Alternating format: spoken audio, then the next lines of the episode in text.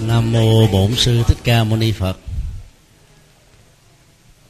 Kính thưa Đại đức Thích Đồng Nhãn, trụ trì chùa Hà Tân cùng à, tất cả quý Phật tử kính mến. Đây là buổi thứ hai chúng tôi có à, duyên sự và à, được sắp xếp để chia sẻ pháp thoại với toàn thể quý vị. Công việc đó cũng nhờ vào à, sự à, phát tâm của đại đức giác thông. Chủ đề hôm nay chúng tôi xin gửi đến quý vị là hạnh phúc trong thịnh vượng như là nỗi niềm mà mong đợi của tất cả mọi người. Tại huyện này, nơi mà vào à, tháng 9 2009 cơn lũ lụt lớn đã làm à, xáo trộn đời sống sinh hoạt của người dân địa phương. Và rất may mắn là trong vòng một tuần nước đã được à, xử lý để được rút. Thịnh vượng không phải là một cái điều tự nhiên mà có. Chứ nhất phải là sự à, nỗ lực của tập thể mỗi người mỗi một gia đình gồm có nhiều thành viên đều phải đóng một vai trò tương xứng, thì gia đình đó mới có thể phát triển trong sự thịnh vượng. Sự phát triển nào à, một mặt cũng mang lại à, những giá trị hạnh phúc, đặc biệt là đời sống vật chất. Nhưng mặt khác nếu chúng ta không đồng thời phát huy những giá trị đạo đức và đời sống tâm linh thì sự thịnh vượng đôi lúc lại có thể dẫn đến con đường của sự suy vong. Vì đó, hạnh phúc trong sự thịnh vượng là một cái phương diện về đời sống tâm lý và tinh thần. Và cả hai cái, vừa tâm linh, vừa vật chất phải song hành với nhau thì sự phát triển về kinh tế mà đỉnh cao nhất của đó là thịnh vượng đó. Mới là sự mong đợi của tất cả những người con Phật nói chung. Trong kinh à, Tăng Chi tập 2 trang à, 32 và trường bộ kinh tập 3 trang 276 Đức Phật có đề cập đến à, bốn yếu tố mà bất kỳ ai theo đuổi nó, sẽ có thể trở thành là một cái chiếc xe lăn đẩy chúng ta đến con đường thịnh vượng. Và tựa đề của cái phần kinh đó được gọi là luân xa, bánh xe đang chạy. Ý niệm về cái à, bánh xe đang lăn đó, gợi lên à, sự tinh tấn, tiến về phía trước với những nỗ lực chân chính và do vậy, sự thịnh vượng không chỉ đơn thuần là ngồi hưởng phước báo của quá khứ đã được gieo trồng. Mà ngay hiện tại này đó,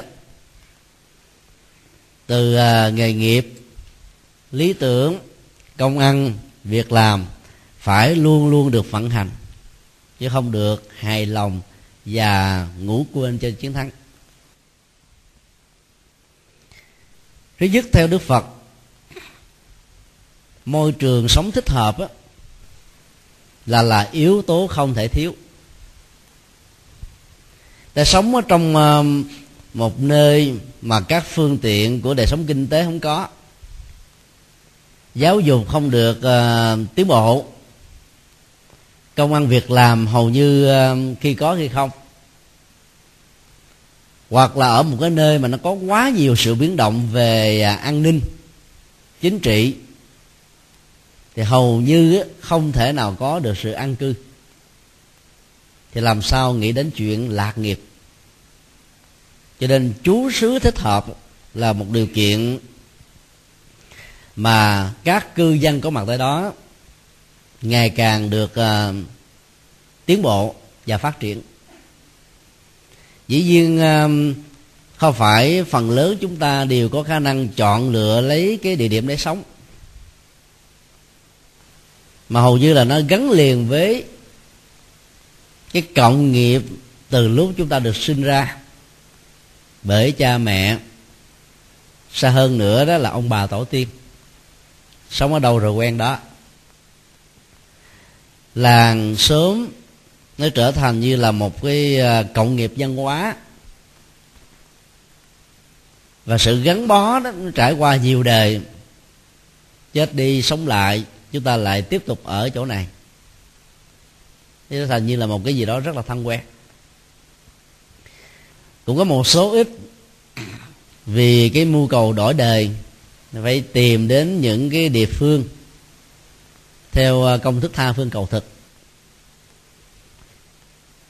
Khái niệm uh, trú xứ thích hợp theo đức phật đó nó không chỉ uh, nên được hiểu theo cái nghĩa đen đó là nơi thích hợp về kinh tế trung tâm văn hóa hay là giáo dục mà là nơi nào nó thích hợp cho sự phát triển về hạnh phúc đời sống đạo đức và con đường tâm linh.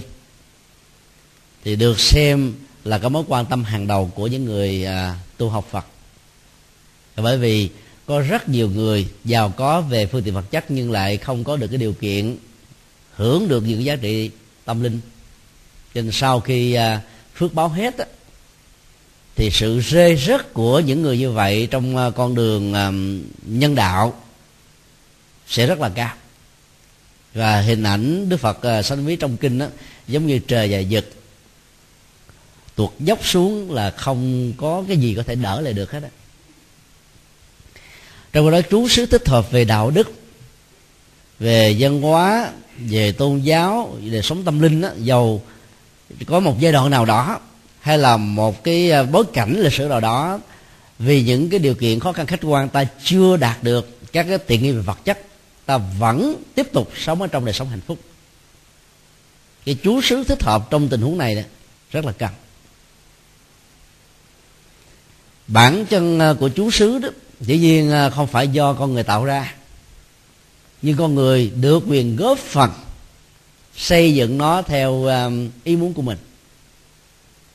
Các tổ dân phố, các sinh hoạt xã hội, mà nếu gắn liền với cái sinh hoạt tâm linh của một ngôi chùa, thì hạnh phúc nó sẽ có mặt khắp mọi nơi. Đời sống cư dân sẽ, tôi nói là, ngày càng đi vào sự ổn định hơn. Ta thử nhớ lại, trước khi à, thầy chùa trì đồng nhãn trở về đây đó, thì cái sinh hoạt ở chùa nó vẫn có phải không ạ? Nhưng mà nó không thịnh như bây giờ như vậy um, cái không gian tâm linh vốn à, tạo nên à, hạnh phúc cho con người về phương diện tinh thần đó, nó đòi hỏi cần phải có sự đầu tư của con người. Và do đó um, trú xứ thích hợp gắn liền với con người thích hợp sẽ làm cho sự thịnh vượng phát triển ở địa phương ngày càng đi lên thôi. Cũng là một mảnh đất, nhưng mà nếu có một con người có tầm nhìn á thì sự đơn giản bình thường của nó sẽ trở thành là cái à, rất đặc biệt. Đà nẵng à, nhiều năm về trước, đứng yên tại chỗ. Bây giờ à, trở thành là cái trung tâm phát triển và và là một trong những thành phố điển hình của đất nước Việt Nam trong giai đoạn phát triển. Cái trú xứ nó cũng là như thế thôi. Nhưng mà với tầm nhìn thích hợp chú xứ nó trở nên uh, ưu điểm hơn phát triển hơn thịnh vượng hơn. Và trong tương lai gần ta sẽ thấy um, ngũ hành sơn có um, hình ảnh của đời sống tâm linh. Và nó là cái nơi để cho rất nhiều cư dân ở các tỉnh thành khác trở về để gieo phúc đức. Thay đổi cái tầm nhìn thì trú xứ dù nó rất là bình thường mộc mạc trở thành một cái gì đó rất là thu hút và có giá trị. Nhân duyên tốt tác động đến con người ở địa phương đó hướng về cái tốt cái chí thiện là điều mà tất cả chúng ta cùng phải quan tâm. Chính sách chủ trương tốt dẫn đến cái nhân duyên tốt là điều chúng ta cũng không thể nào phủ định. Trải qua nhiều à, nhiều năm nhiều vị lãnh đạo không phải ai cũng như là các vị lãnh đạo hiện thời và chỉ cần thay đổi tầm nhìn thôi. Ngũ hành sơn. Mang dốc dáng à, à, ý niệm của nho giáo khá nhiều. Bây giờ sở trình là trung tâm tâm linh của phật giáo. Và trong tương lai nó sẽ trở thành là ngũ phần dễ hương năm ngọn núi đó không phải là kim mộc thủy hỏa thổ thông thường nữa mà là đạo đức thiền định trí tuệ giải thoát và giải thoát tri kiến. Ngũ hành chỉ là cái nền của địa lý phong thủy thôi còn ngũ phần uh, giới hương của phật giáo sẽ trở thành là cái tinh hoa. Và nếu thiếu cái này đó thì uh, khu vực đó sẽ khó phát triển được. Lãnh đạo địa phương đã nhìn thấy rất rõ cho nên mới đầu tư cái khu vực dài chục mẫu xung quanh ngũ hành và sẽ trở thành là một cái um, lễ hội lớn nhất gì toàn nước Việt Nam. Ở miền Bắc đó thì cũng có được cái uh, cái nhìn đó. Nên muốn biến yên tử trở thành là lễ hội quốc gia. Sư minh uh, truyền thống văn hóa của nhà Trần. Và thông qua đó làm hiển lộ được cái giá trị đóng góp của Phật giáo nhà Trần. Nếu trên đất nước Việt Nam nơi nào tỉnh nào trong 64 tỉnh thành các vị lãnh đạo địa phương đều có cái tầm nhìn tạo ra một trú xứ thích hợp gắn liền với nền văn hóa và tâm linh Phật giáo. Không lo gì, đất nước Việt Nam không phát triển. Điều thứ hai, Đức Phật dạy là phải à, thân cận các bậc chân nhân. Có một trú xứ thích hợp mà không thỉnh mời các bậc chân nhân chân tu trở về để lãnh đạo địa phương coi sóc về các phương diện văn hóa giáo dục. Thì chắc chắn rằng là cái nơi thuận lợi đó cũng không phát triển được. Nếu có chăng chỉ là à, tụ điểm du lịch ăn chơi là hết. Mà thường ở nơi nào mà phát triển về vấn đề du lịch à, hưởng thụ nhiều đó thì nó kéo theo rất nhiều các hệ lụy. Các cái chứng bệnh của thiên niên kỷ dẫn đến cái chết không phải là ít. Giữa cái phần lệ lạc trước mắt và những cái mắc mắc lâu dài về phương diện văn hóa và truyền thống uh, của Việt Nam á, cần phải được đưa lên bằng cân. Lợi và hại được và mất á, phải là cán cân để tất cả chúng ta đặc biệt là các nhà lãnh đạo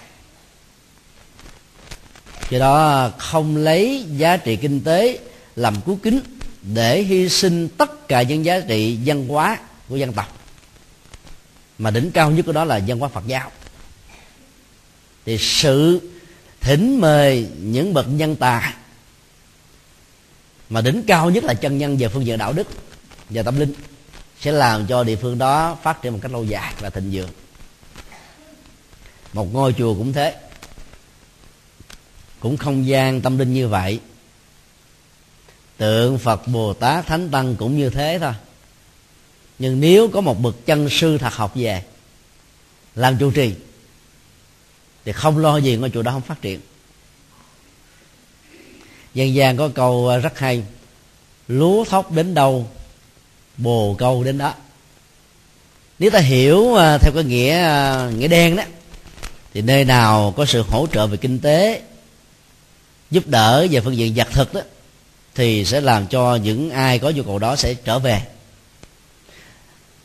Đây là cái cách mà các à, nhà truyền đạo của thiên chúa và tin lành thường làm. Theo đạo có gạo mà ăn.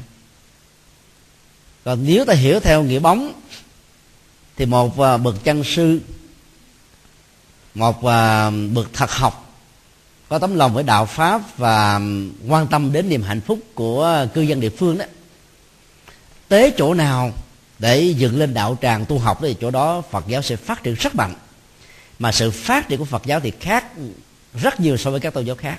Không phải là để tôn vinh đạo phật, mà để mang lại hạnh phúc cho những người ở tại nơi mà đạo phật có mặt. Cho nên à, một trong những đặc điểm đức phật uh, xác định về cái sự ra đời của ngài đó mang lại hạnh phúc cho số đông cho chư thiên và loài người. Chứ chưa bao giờ ngài nói mang lại hạnh phúc cho chính ngài hay là làm cho mọi người tôn vinh chính ngài không có. Sự có mặt của một vị à, chân nhân là mang hạnh phúc cho địa phương cho tất cả mọi người. Và tối thiểu phải là số đông. Những bậc chân nhân đó là những tư, tự điển đạo đức sống. Những từ điển tâm linh sống. Tiếp xúc những bậc như vậy đó, đôi lúc chỉ là một tiếng, hai tiếng đồng hồ thôi, mang lại cho chúng ta rất nhiều sự lệ lạc. Thay vì mình phải tự mày mò, tìm hiểu, biết chừng nào ta mới à, nắm rõ được đạo lý. Do đó cơ hội giao lưu tiếp xúc với những bậc chân sư. Nhất là những bậc thầy trụ trì có lòng với Phật pháp đó, thì đời sống của chúng ta nó sẽ um, ngày càng à, thăng hoa hơn tươi sáng hơn. Cái khó khăn vất vả trở ngại nghịch duyên trong cuộc đời không làm cho mình trở nên à, chán nản thất vọng và tuyệt vọng. Người ta hiểu rất rõ rằng là à, mọi thứ rồi sẽ được vượt qua những khích lệ của những bậc chân nhân đó sẽ làm cho chúng ta có lý tưởng hơn, bền bỉnh hơn. Và cái niềm à, tự tin vững chãi hơn. Và kết quả là cái ngày à, hôm nay của chúng ta phải hơn ngày hôm qua. Và trong tương lai nó phải hơn ngày hôm nay. Người chân nhân là người có à, tầm nhìn là chuẩn về hiện tại và tương lai. Những tư vấn, hướng dẫn, góp ý và thậm chí là dạy dỗ đó bao giờ cũng mang lại lệ lạc cho chúng ta. Về phương diện vừa phát triển tình vượng vật chất cũng như là những um, niềm an vui về đời sống tinh thần. Đó là giá trị lớn nhất mà việc tiếp xúc thân cận gần gũi với các bậc chân nhân ta có thể có được. Một điều quan trọng hơn gần chân nhân không phải để lấy le.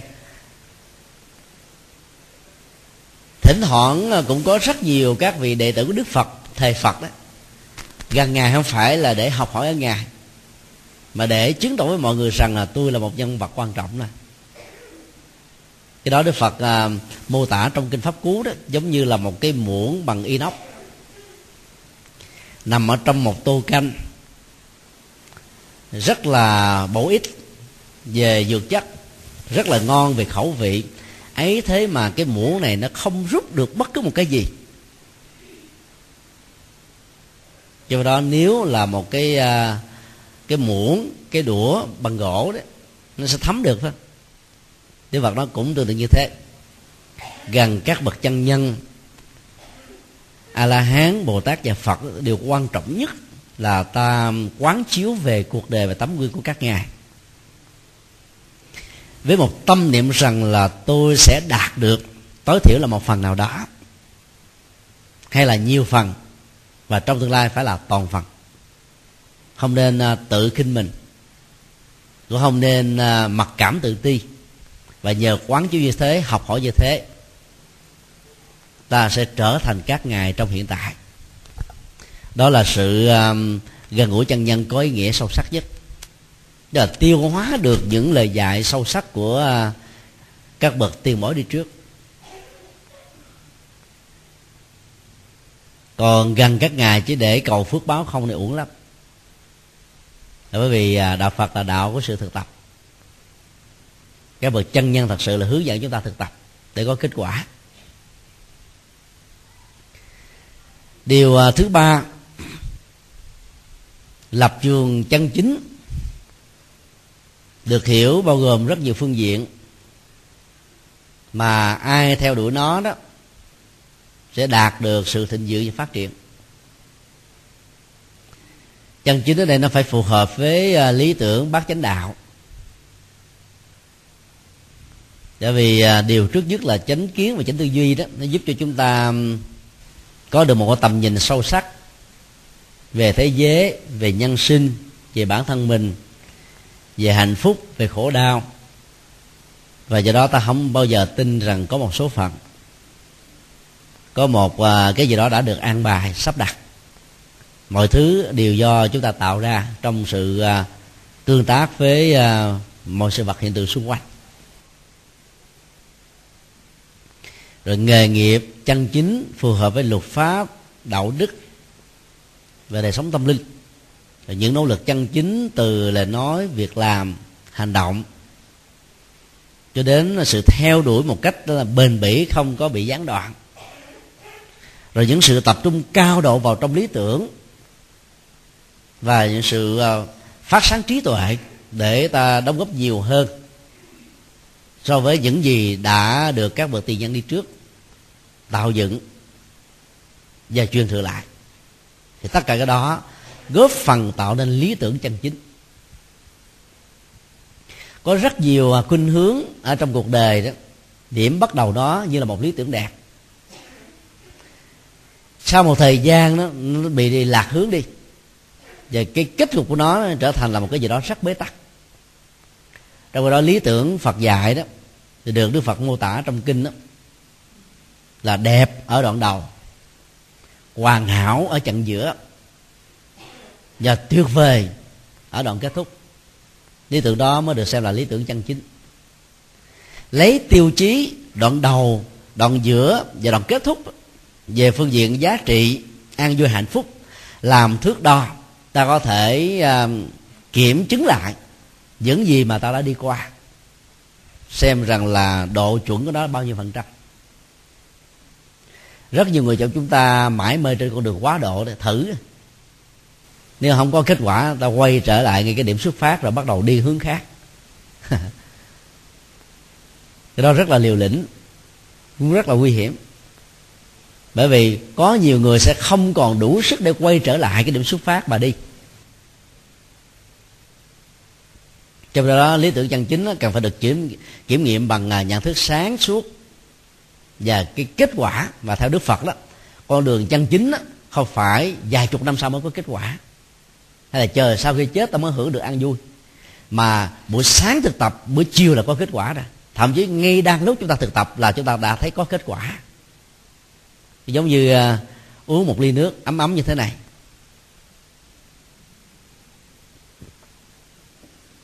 Vài giây sau cái cổ được thanh nói thoải mái hơn hơi nó mạnh hơn. Và vì nó có cái độ ấm có trà có gừng cho nên à, cái cơn gió à, mùa đông á bên ngoài hơi lạnh lẽo nhưng mà không làm cho cái người uống nó cảm thấy lạnh nó giúp cho người đó bắt đầu ổn định lại nhiệt lượng trên cơ thể. Và nhờ đó có thể có sức khỏe làm cho những việc khác tốt hơn. Nó phải có giá trị liền ngay tức khắc. Thì đức phật có nói là gì?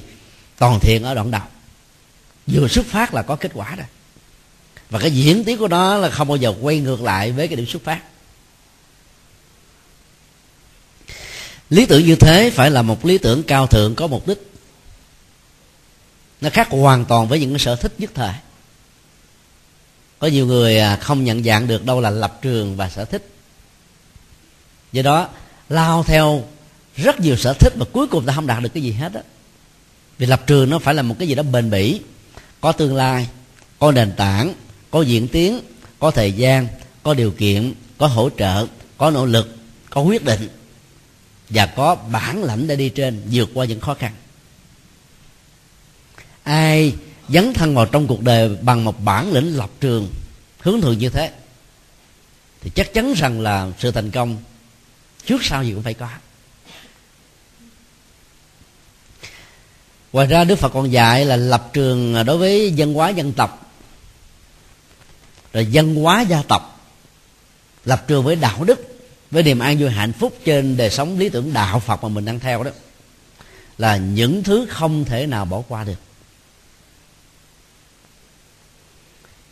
Người việt nam um, có thói quen à, uh, ngoại khá nhiều. Nên khi um, nền văn hóa phương tây đặt nặng vật dục đó lan tràn vào đó ta dễ hấp thu lắm.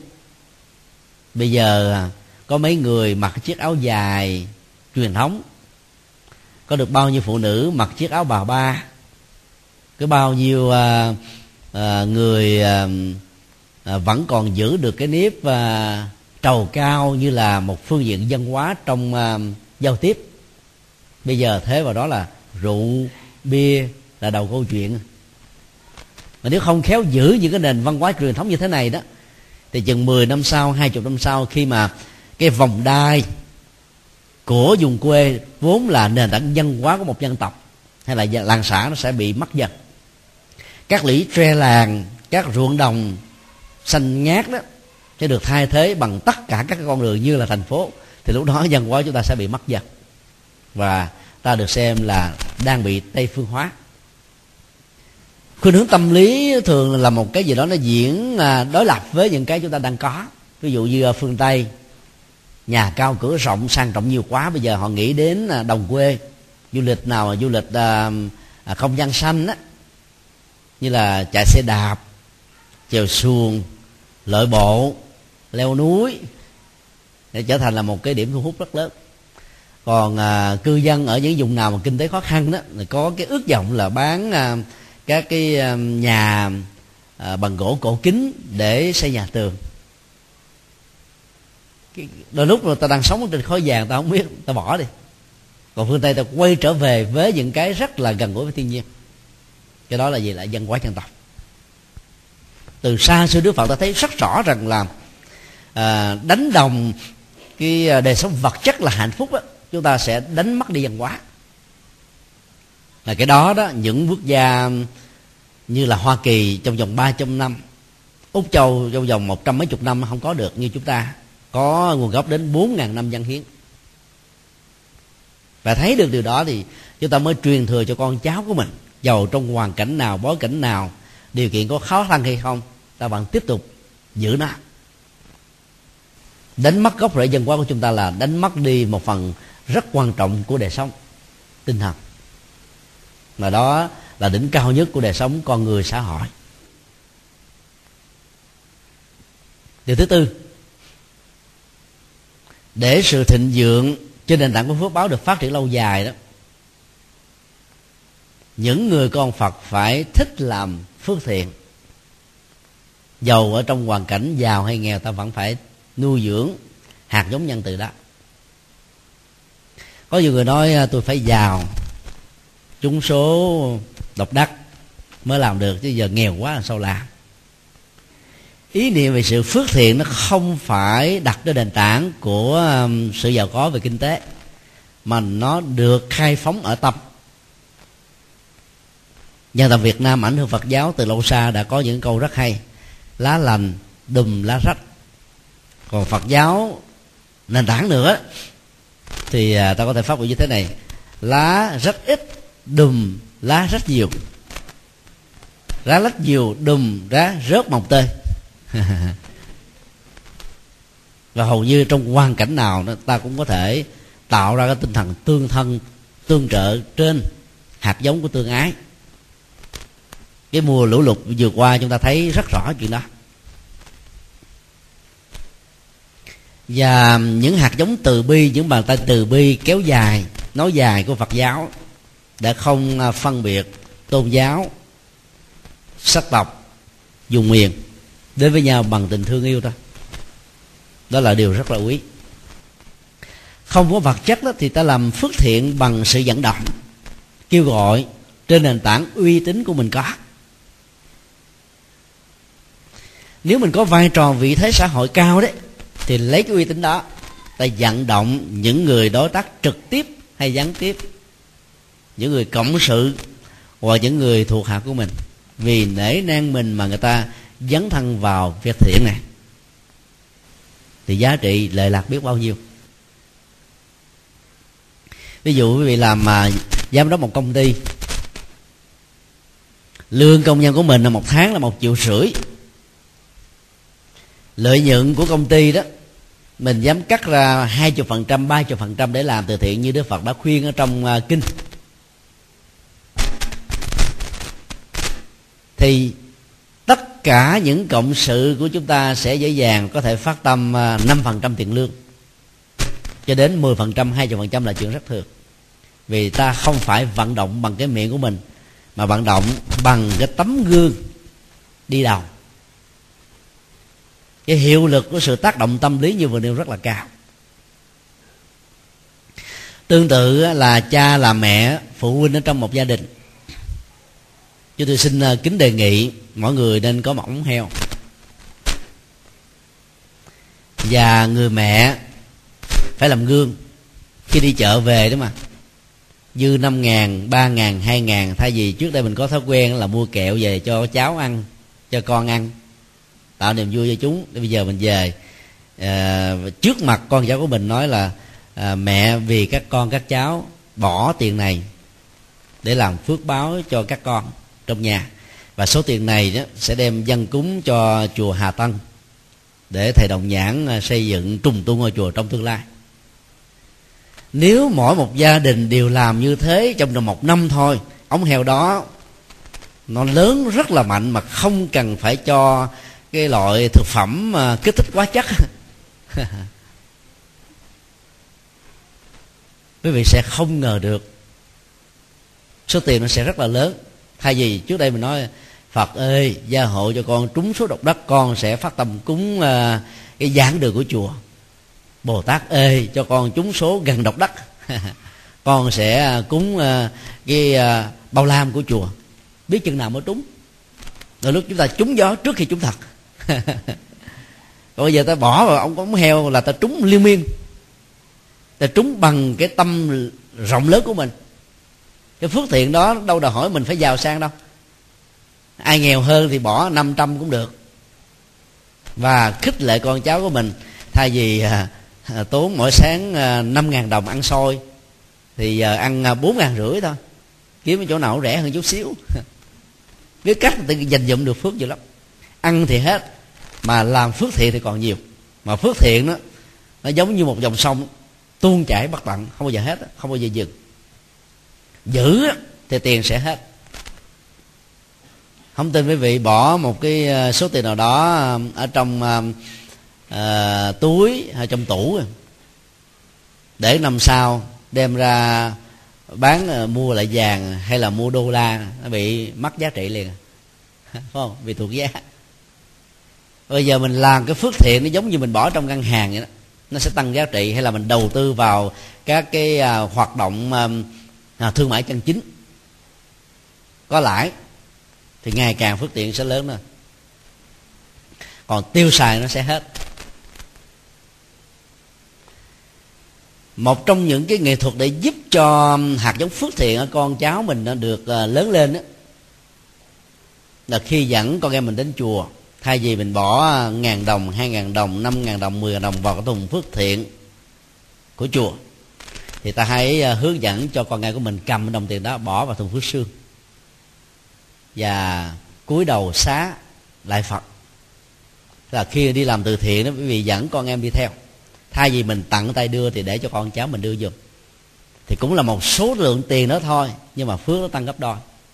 Ta được làm, con em của mình cũng được hưởng ké vậy nó hoan hỷ làm công việc này thì lớn lên giàu trong hoàn cảnh khó khăn những cái bức xúc xã hội những cái uh, ràng buộc những cái áp lực cớ gì đi nữa chúng không thể nào làm ngược lại với những hạt giống phước tiền đã làm. Đó là trộm cắp giật dọc lừa đảo dối gạt cuộc đời được. Cho nên là biết cách gieo trồng thì ở đâu cũng có phước báo cho và đây chính là hạt giống sự thịnh vượng về sau. Trong kinh à, Tăng Chi tập 2 trang 249 và kinh Tương ưng, tập 1 trang 215 Đức Phật dạy à, bốn yếu tố khác để hỗ trợ cho sự thịnh vượng như à, Đức Phật đã vừa dạy trong hai bài kinh đầu.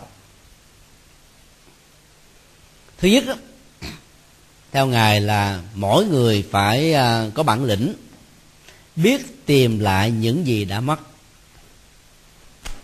dĩ nhiên không trên nền tảng của sự nuối tiếc. Vì đạo phật dạy hiện tại lạc trú là phải cắt đứt quá khứ với sự nuối tiếc. Nuối tiếc đó là một cái năng lực tiêu cực. Đốt cháy hết tất cả những gì chúng ta có hiện tại. Ví dụ ngày hôm qua hay là tháng trước năm ngoái quý vị đi chợ lỡ ờ, đánh rơi cái ví trong đó nó có à, 5 triệu đồng chẳng hạn. Mà cái đó nó là cái thành quả lao động chân chính của chúng ta đến năm bảy tháng ai mà không tiếc. Mà nếu ta nuôi cái cơn tiếc nuối đó cho đến bây giờ là một năm, hai năm, thì bây giờ ta không có thời giờ để đầu tư để làm việc khác nữa đâu. Ngán lắm. Sợ là làm nữa mà lỡ bị mất nữa thì không biết làm sao, cho nên thôi rồi thà không làm để khỏi bị mất. Nên tiếc nuối là một cái năng lực rất nguy hiểm. Học thuyết ờ, hạnh phúc ở hiện tại theo đức phật dạy đó là dạy chúng ta đầu tư bằng chánh nhân để có được chánh quả. Về phước báo, đối với tất cả những gì chúng ta mong mỏi, thay vì chỉ là một cái lời quy ước thông thường. Như ở đây biết tìm lại những gì đã mất đó tức là ta có bản lĩnh, không có chán nản thất vọng. Đứng dậy, nếu ta lỡ bị ngã, hoặc người khác làm cho chúng ta ngã, hoàn cảnh xã hội, các thiên tai làm chúng ta bị ngã quỵ cơn lũ lụt tháng 9 do xả lũ ở tại huyện này đã làm cho rất nhiều người bị ngã quỵ, phải không à vực dậy cái nền kinh tế đó không phải là chuyện dễ. Nó đòi hỏi chúng ta phải mất đến nhiều tháng, có nhiều gia đình là phải mất đến nhiều năm. Còn ai mà có tinh thần à, chán nản thất vọng đó thì đôi lúc phải mất đến vài chục năm. Than giảng không có giá trị. Trách trời trách đất lại càng vô duyên đổ lỗi cho chính mình là có lẽ không gieo trồng phước báo trong quá khứ không phải là một giải pháp vấn đề còn lại là nỗ lực làm lại những gì đã mất ra. ví dụ như tổn thất đó à, tương đương với 5 triệu thì bây giờ ta phải làm sao nỗ lực à, làm ăn kinh tế chân chính để ta có được à, à, 5 triệu hoặc là 10 triệu 20 triệu 30 triệu quyết tâm phục hồi và tái tạo trước nhất sẽ giúp cho chúng ta thoát khỏi trạng thái tiêu phòng mà tiêu phòng á, lại là sát thủ nguy hiểm nhất. Cơn khủng hoảng tài chính toàn cầu à, từ à, giữa tháng 7 năm 2007 cho đến à, tháng Giêng 2009 suốt 18 tháng đó đó đã làm cho rất nhiều triệu phú tỷ phú trên hành tinh này phải tự tử mà chết. Cái chết của họ không chỉ dừng lại tại đó bởi vì uh, dưới trước của họ có nơi là mấy trăm ngàn công nhân có nơi là mấy chục ngàn có nơi là mấy ngàn người. Phải lâm vào cái hoàn cảnh là không có công việc làm. Và cái ảnh hưởng của những người công nhân không có công việc làm đó đến gia đình của họ theo cái cấp số nhân một thành ba vì họ có quan hệ vợ chồng và con cái nữa. Nó còn liên hệ đến cha mẹ và cháu chính của họ nữa. Cho nên nó như là một cái cơn sóng lây lan mở rộng. Do đó đó thay vì mất rơi vào tiếc nuối tuyệt vọng. Có người tự tử có người là uh, khờ dại điên khùng. Có người lâm vào uh, uh, hưởng thụ có người ăn chơi có người uh, không còn à, nghĩ gì đến tương lai để an phận thủ thường thì người con phật chân chính là phải biết tìm cách để gây dựng lại. Thì gây dựng mình thế nào? Đức phật dạy. Ta cứ nghĩ những cái ngày tháng đầu tiên mình có mặt trong bào thai có gì đâu. Chỉ có ờ, một cái phôi rất nhỏ. 10 tháng sau khi được sanh ra chỉ có một hai ký hai bàn tay trắng. Hai chục năm sau được cha mẹ hỗ trợ đưa vào trong quỹ đạo của cuộc đời, ta cũng là trắng tay ta, bạch diện thư sinh. Sau đó có kiến thức, lập nghề nghiệp, ta trở thành là người có rất là nhiều thứ.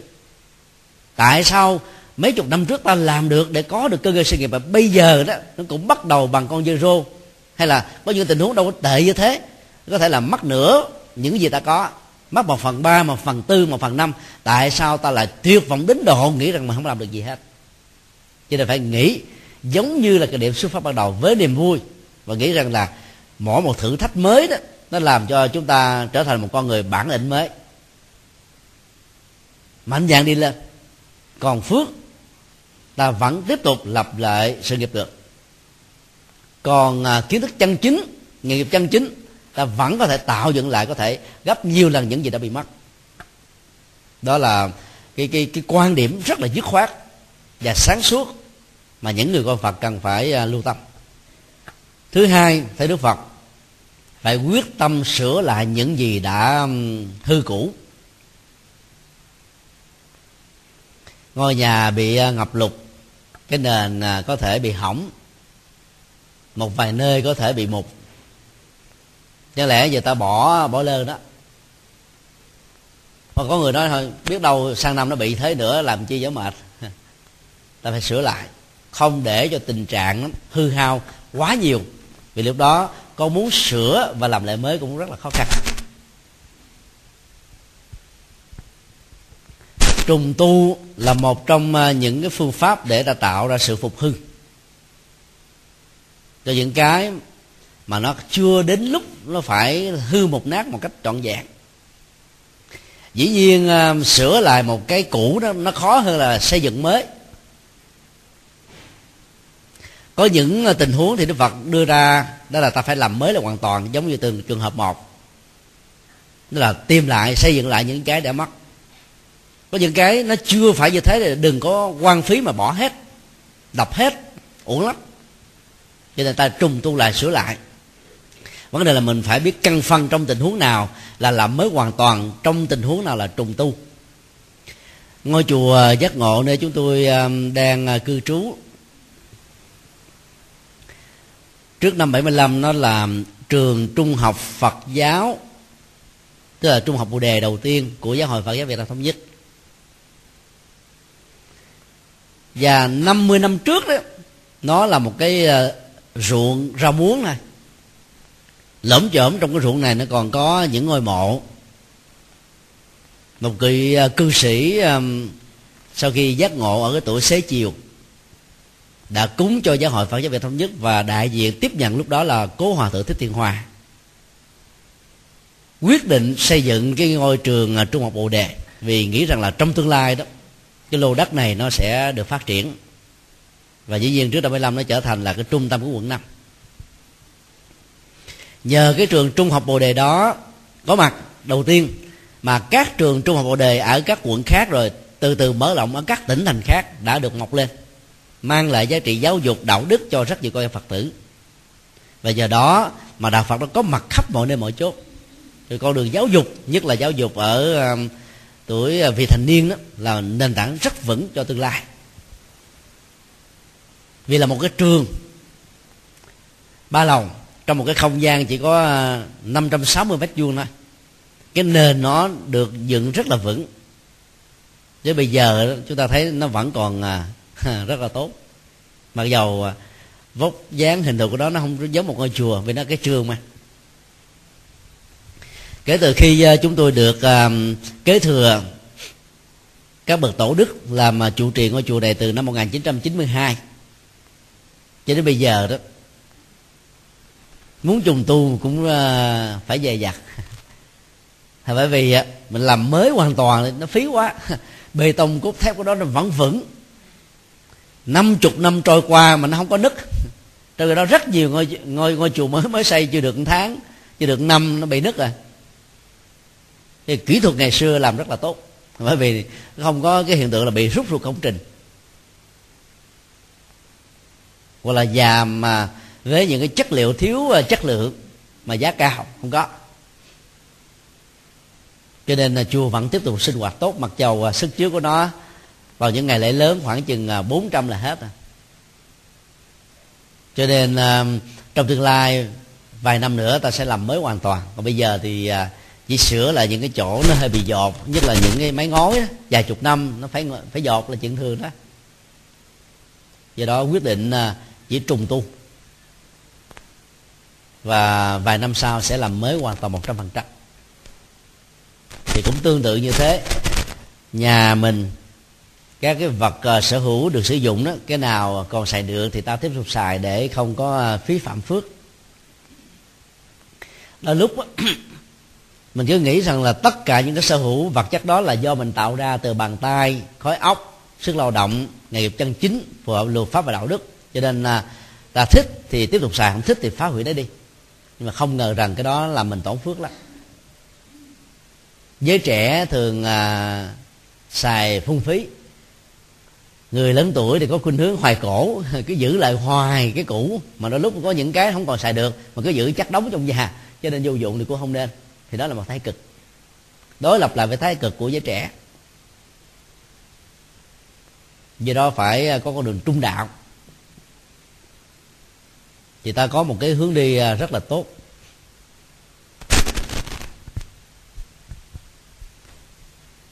Điều thứ ba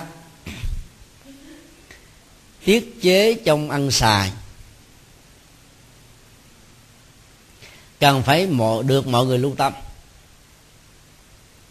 Tiết chế nó có cái nghĩa là có nhận thức.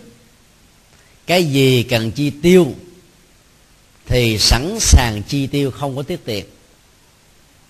Cái gì không đáng thì không nên phung phí nó. Đó là biết tiết chế. Và do vậy ta tránh được hai thái cực. Thứ nhất á, là tà keo như là à, ông phú hộ trong à, chuyện dân gian việt nam đối diện trước cái chết đang phải à, lặn hụp ở dưới sông mà còn đi à, trả giá với sự sống của mình. Cuối cùng rồi phải bị chết đuối. Bởi vì à, trả tiền kẹo quá. Những người viết bê những người có xuồng ta không thèm cứu luôn ông chết rồi, mang theo được cái gì đâu. Hơn nữa, người mà hà hà hà tiện quá mức, đôi lúc dẫn đến tình trạng là mất đi tình cười. Có nhiều người lý luận như thế này. Tôi làm mồ hôi sót nước mắt mắc mớ gì tôi phải giúp người khác. Như người đó có sức khỏe mà tại sao không chịu làm? Lý luận như thế, về phương diện luật pháp không có gì là sai. Nhưng về tình người nó không đúng đâu phải là ai nỗ lực làm đều thành công đâu. Có nhiều người làm thấy mồ quanh năm xuất phát, chân lắm tay bùn mà cũng đâu có tiền để mà sống. Cho nên nếu ta có dư ta nên biết chia sẻ. Cái gì giúp cho ta chia sẻ? Cái kiến thức phước báo trong vấn đề làm phước thiện thì giúp cho chúng ta làm một cách mạnh dạn hơn. Đó là về phương diện nhân quả. Cái kiến thức của trí tuệ và lòng từ bi đó sẽ làm cho chúng ta làm mà không có mưu cầu thì quả phúc nó, nó sẽ trọn một cách lớn hơn. Cho nên khi thấy cái việc cần làm là chúng ta mạnh dạn làm thôi. Không có cần đo đồng điếm tính toán nhiều quá khó làm việc thiện lắm. Thỉnh thoảng vì à, cái nghèo khó ta rơi vào cái tình huống ví dụ mình cúng phật cái gì đó cúng cho vui gì đó mình phải nghĩ rằng là mình sẽ có phước báo nhiều hơn. Mình mới làm. Đó là làm việc thiện có điều kiện. Nếu không có điều kiện đôi lúc mình không dám làm. Nó cũng là một cái tốt nhưng đó là có giới hạn. Chứ tôi làm à, từ thiện trong vòng à, 7 năm qua, nhiều người à, phát tâm 600 ngàn cho đến 800 ngàn cho một ca mổ mắt cườm từ thiện đó có nguyện vọng như thế này là mong cho bản thân tôi về già không có mờ mắt. Mắt được tiếp tục sáng vì mờ mắt khổ lắm. Hồi hướng cho cha tôi, mẹ tôi, ông tôi, bà tôi cũng được sáng suốt như thế và trí tuệ của tôi được minh mẫn sáng láng trong tương lai, đặc biệt là kiếp sau.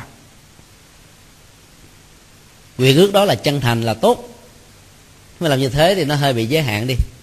Ta phải thấy là cái khổ đau không có ánh sáng ở nhiều người đó, không phải là chỉ ảnh hưởng cho họ mà còn cả một gia đình. Cho nên ta phát tâm để cho hạnh phúc có mặt trong gia đình của họ. Không có mong cầu gì hết thì cái quả phước báo nó sẽ còn lớn hơn là có mong cầu nữa nó bị nhân quả mà nó diễn ra một cách tự nhiên lắm ví dụ giờ là chúng tôi uống à, nước vô. Không hề cầu phật ơi gia hộ cho con, đừng có bị tắt tiếng để con à, chia sẻ pháp thoại. Thì tự động nó cũng làm cho mình thanh vọng thôi, không có cầu gì hết, nó phải thanh vọng thôi. Thì quy luật nhân quả tự động nó như thế à. Còn mình cầu quá, mình lo quá đó, cái yếu tố à, của nỗi bận tâm nhiều nó làm cho mình không còn bình tĩnh nữa. Căng thẳng hơn nó tạo một cái áp lực nhất định nào đó. Nên cái kết quả nó lại giảm hơn nữa.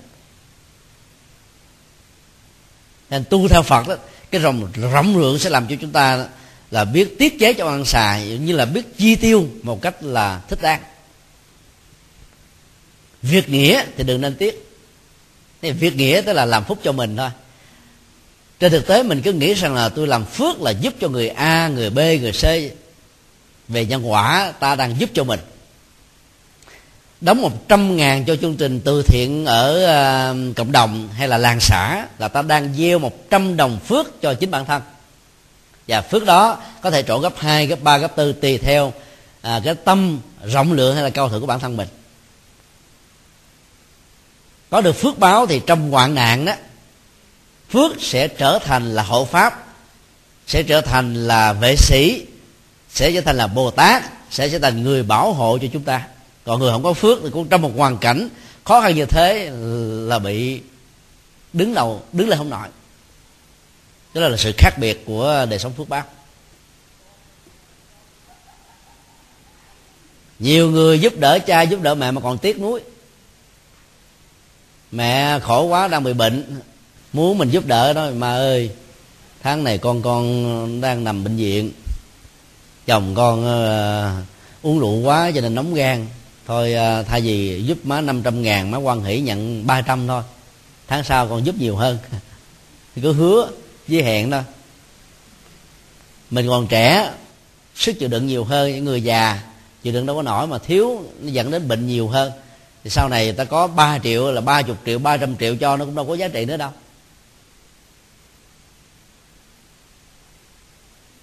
Dân gian việt nam nói rất hay, một miếng à, khi đói bận gói khi no. Lúc ta đang có nhu cầu nữa mới có giá trị nhiều. Còn sau này không có nhu cầu nữa. Có giúp nó không có giá trị nữa.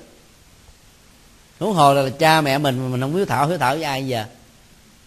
Có nhiều người đó là sống à, làm à, làm dâu ở bên nhà chồng thì mình nó cố gắng làm cho chồng quan hỷ cha mẹ chồng thương mình. Chứ còn cha mẹ ruột của mình đôi lúc mình bỏ lăn bỏ lóc.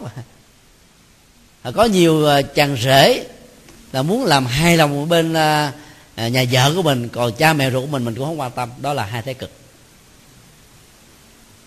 Tiết chế trong tiêu sản có nghĩa là mình keo, kéo không ra, trở thành tổng giám đốc của các hãng kẹo.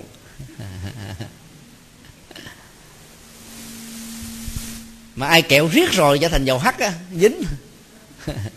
Mà đi lên nữa là bị dính hết trơn, nguy hiểm lắm mà dính đây là gì?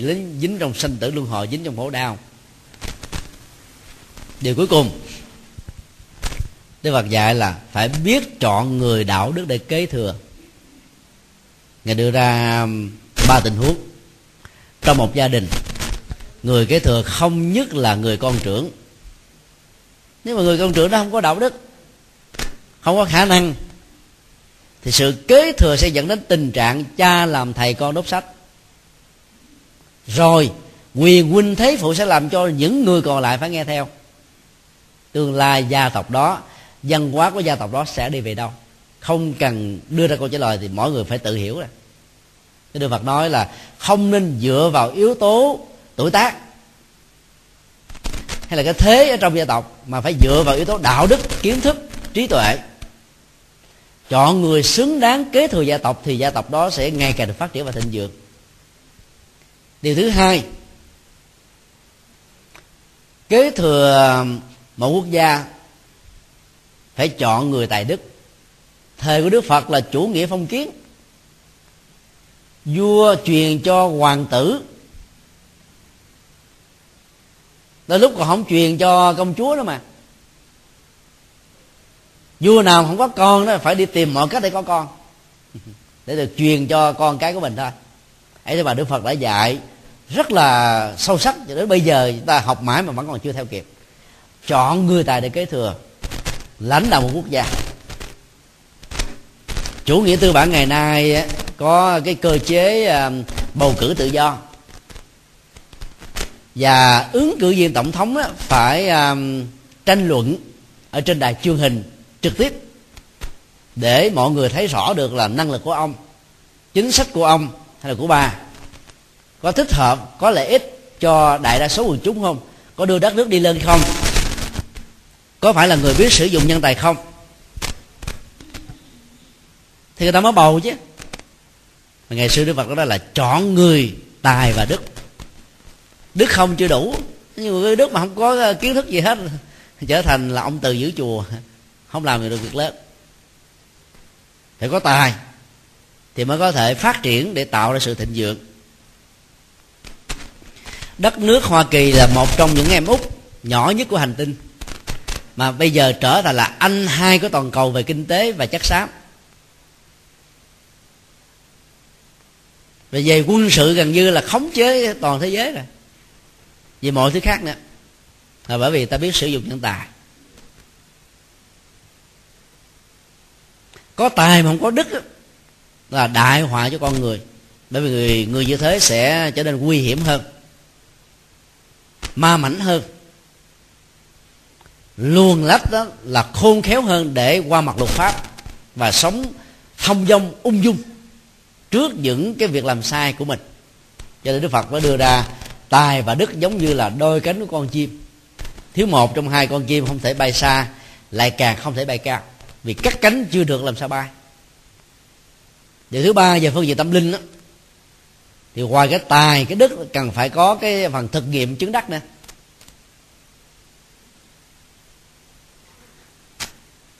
Bởi vì à, người kế thừa như vậy sẽ làm cho đạo pháp ngày càng được phát triển. Rất tiếc là sau khi à, đức phật qua đời đó đạo phật à, được chia làm nhiều à, giáo phái. Bây giờ trên hành tinh thì còn lại hai giáo phái chính đại thừa và nguyên thủy. Đại thừa thì có nhiều trường phái, đó là tịnh độ tông, qua pháp môn niệm phật với tâm bất loạn, thiền tông, qua chánh niệm tỉnh thức mật tông, qua thần chú,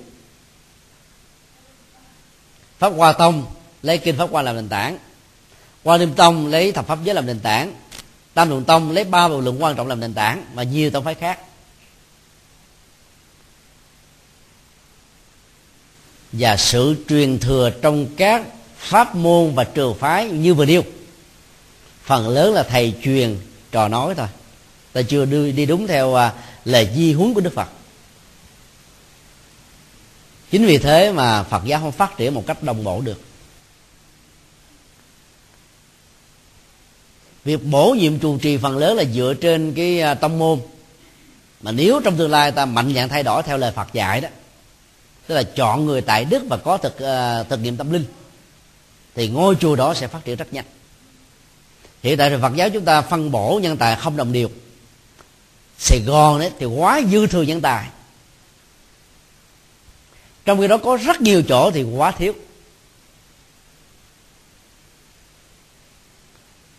Nhìn chung á, ta thừa nhưng mà vẫn thiếu bởi vì ờ, phân bổ không đồng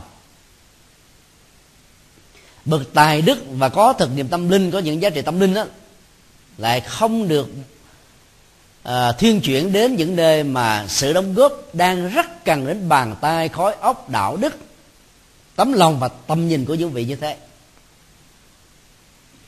Đây đó trong phật giáo vẫn còn những hiện tượng đó là dùng miền và do vậy đó cái việc giao lưu hoàng pháp là phật sự đó liên tỉnh trên cơ sở của toàn quốc gia vẫn chưa được diễn ra một cách à, đồng bộ. Phần lớn nó chỉ là cái tấm lòng rộng lượng của các vị thầy trụ trì đó. Ta thích ta mời vị này đến chỗ khác để giao lưu và ngược lại. Còn đức phật ngày xưa dạy là phải à, à thỉnh mời những bậc chân nhân đạo đức để kế thừa để bổ nhiệm để à, đưa đi. Và đức phật đã dạy à, ngay sau khi ngài độ được 60 vị a lán đầu tiên tại à, khu vườn nai cách bồ đề độ tràng khoảng 250 cây số sau khi ngài thành đạo. Này các vị tỳ kheo mỗi người hãy đi một đường đừng đi trùng với nhau. Truyền bá của đường chánh pháp mang lại hạnh phúc cho số đông cho chư thiên và loài người. Ngài đưa những bậc nhân tài đi chứ ngài không phải đưa những người đệ tử thân cận nhất của ngài đi.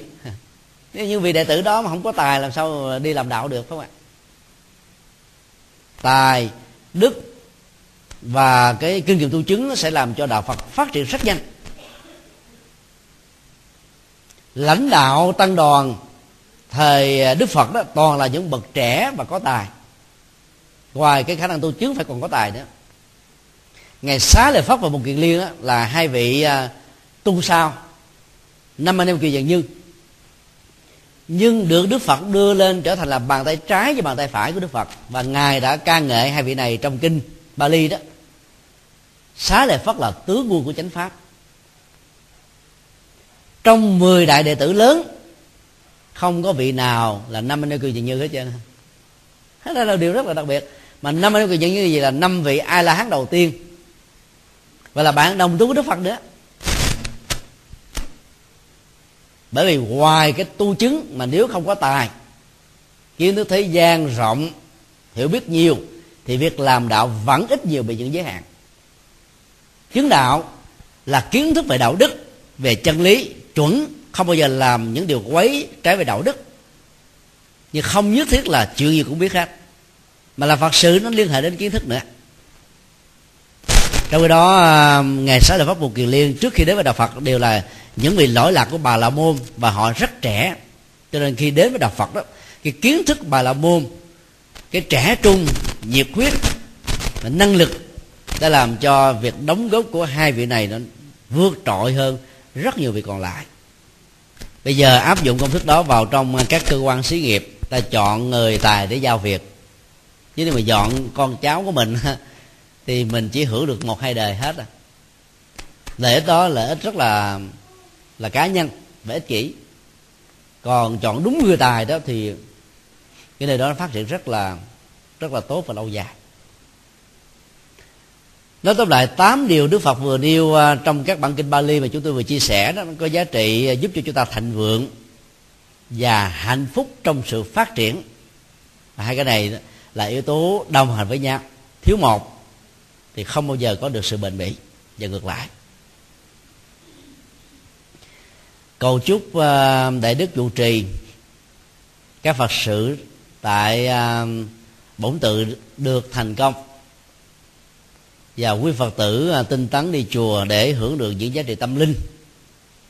Là ngôi chùa này trong mấy năm vừa qua đang ngày càng được phát triển rất tốt.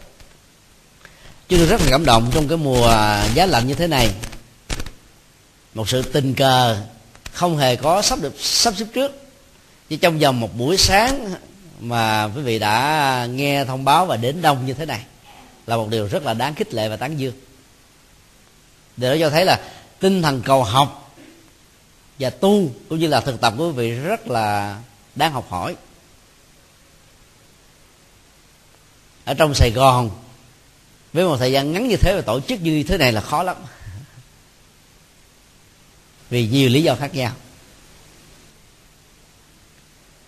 Sự nỗ lực tinh tấn như vừa nêu đó, nó sẽ là cái ờ, yếu tố làm cho bánh xe của sự tiến bộ thịnh vượng phát triển an vui hạnh phúc tiếp tục chạy mãi trên cuộc đời.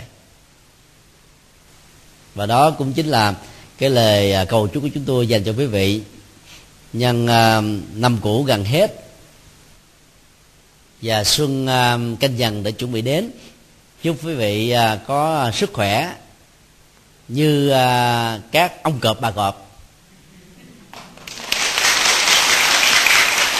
Để làm các việc phước tiện, gieo trồng hạnh phúc cho mình và cho mọi người.